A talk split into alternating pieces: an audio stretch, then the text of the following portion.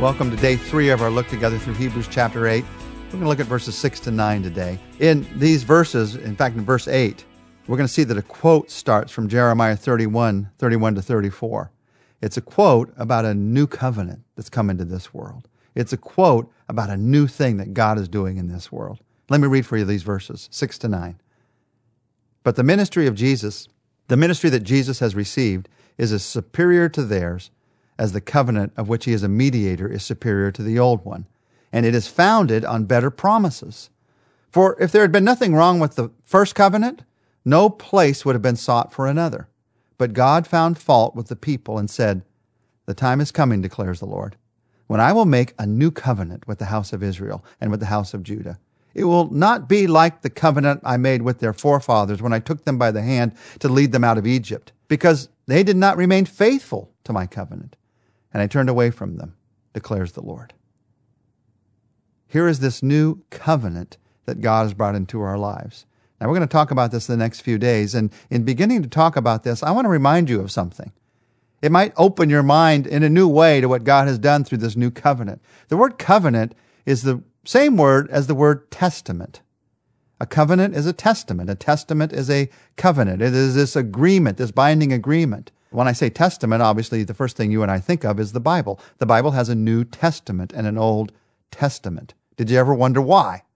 How did they come to be called the New Testament and the Old Testament? Why not just one long book? Why not part one and part two? Or why not God and God the sequel for the New Testament? Why not the story of Israel and then the story of Jesus? Why New Testament and Old Testament? Many of us realize that the New Testament contains something different and then it contains the story of Jesus, the beginning of the church. But why is it called the New Testament? Just to make this really practical, if somebody was sitting with you at lunch and they said, Why is a New Testament called the New Testament? What would you say? I think most of us would say, Well, because it's not the Old Testament, it's the New Testament. But what about the Testament part?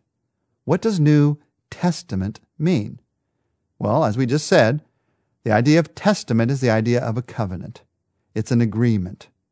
In Luke 22 20, Jesus talks about the cup of the covenant or God's promise, a new agreement. 2 Corinthians 3 6 talks about the servants of a new covenant, a new agreement, commitment between us and God. These verses that we're looking at right now, Jesus is to- told to be the mediator of a better covenant. There are different, different Greek words that are used to express the idea of a contract, um, a marriage contract or a business contract. And this idea of testament it really comes into our day. We, it's the time that we use uh, the word testament. We use it with the Bible, but we also talk about somebody's last will and testament. We use this word in regard, and they did too, to a will. A will. The new covenant is not a mutual agreement, contract between two people, like a marriage or, or a business. It's a will. It's God's will given into our lives. A will is an agreement made binding. It's decided upon by one person. God decided to offer this binding agreement. And it's an agreement that's either accepted or rejected by the other person. Somebody could leave something to you in a will and you could decide to accept it or reject it. That's your decision. But the agreement is already set up by them. God made a will in which you and I are offered the promises of life and hope and peace. And our decision is whether to accept or to reject what's offered. Now, of course, all of us realize that in order to put a will into action, somebody has to die. And all of us realize that Jesus did die. That's exactly what Jesus did, so that God could offer to us his promise. And when you look at this, you begin to see clearly the difference between the Old Testament and the New Testament, the Old Covenant and the New Covenant. The Old Testament is an agreement that was more like a contract. So we read here in these verses that they didn't keep up to the contract. They weren't faithful to the contract that God had made. You keep my laws. You be my people. And so God turned away from them. That's the inevitable result of the contract that they'd made of this law.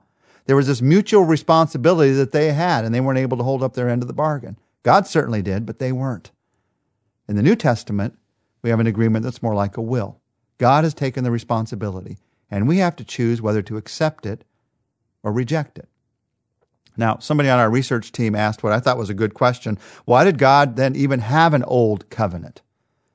I mean, if the old covenant wasn't going to work, I mean, God knows everything. He knew they weren't going to follow those laws. then why not just move straight to the new covenant? Right after Adam and Eve sinned, why didn't Jesus just come and die on the cross right then? Why wasn't he the first one born, the first birth be a virgin birth? Why wouldn't he do it that way? Well, let me say a couple of things about that. First of all, I do not know all the answers to the timing of God's plan. I don't know the answers. I do know the Bible says that at the right time Jesus was born. So it was in God's timing that this happened. I don't know all the answers to the timing, but I do know that the Old Testament, the Old Covenant, does show us all the ways that will not work to establish a relationship with God. In one sense, the entire Old Testament is a teaching guide to us of the ideas we might have of what would get us close to God that shows us clearly those won't work. And one idea we might have is if you just start perfect. If you start perfect in a garden and everything's perfect there, then you're going to have a perfect relationship with God. Well, that's where Adam and Eve started. They had one opportunity to do the wrong thing and they took it. So that doesn't work. Another idea that people have is well, just start again. Find the one faithful best family and the whole earth, wipe everybody else out, and just start again with that one family and we'll all be fine. And that's what happened with Noah. And they were a faithful family, but it didn't change everything. And God said, I'll never send a flood again.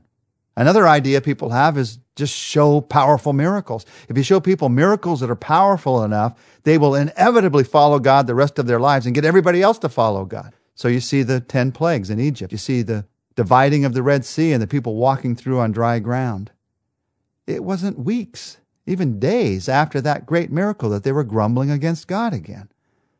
Now, if you think you would do any different, if I think I would do any different, I'm just lying to myself. These are examples of just how we act as human beings. We forget the miracles. We might start again, but we go back to where we were. You could set up everything to be perfect, but we still have a struggle that's within us. There are some who think if God would just give us the perfect directions, then we would know what to do. So God did that. He set out his law. He said, here's exactly how to live. You live this way, you will be blessed beyond measure. And they couldn't live that way. They just kept falling away from God's laws. Just as you and I struggle to follow God's directions in our lives. And they didn't have the Holy Spirit in their lives empowering them. They were trying to follow God's laws based on human energy and power, and it's impossible to do. They're an example to us of this. Other people say, well, if God would just speak like in an audible voice, then we'd know what to do. And so he sent the prophets and he spoke to them in an audible voice, and nobody listened. As you look through the entire Old Testament, it's really an example of all the ways that we think might cause us to reach to God, but there's one problem with all of them. We don't have the power to live it out in ourselves. The problem is me. The problem is you. The problem is us. The problem is our own hearts. We need a new kind of agreement. We need a new testament. We need a new covenant. One of the questions behind this study is uh, the personal question Am I trying to live as an Old Testament person or as a New Testament person? Old Testament, New Testament, Old Covenant or New Covenant?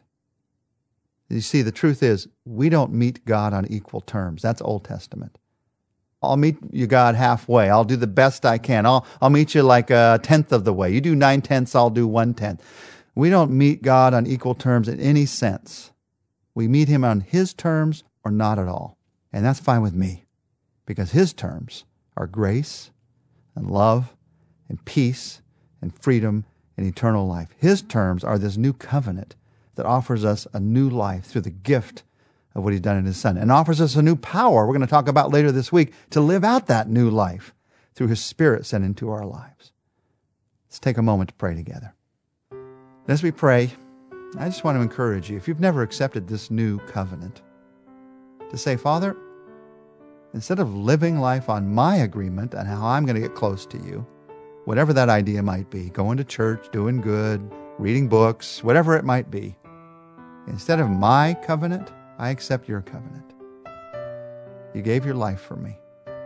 And in your will, you've offered me this inheritance of eternal life. If only I'll accept the gift of what you've given, the gift of forgiveness and life.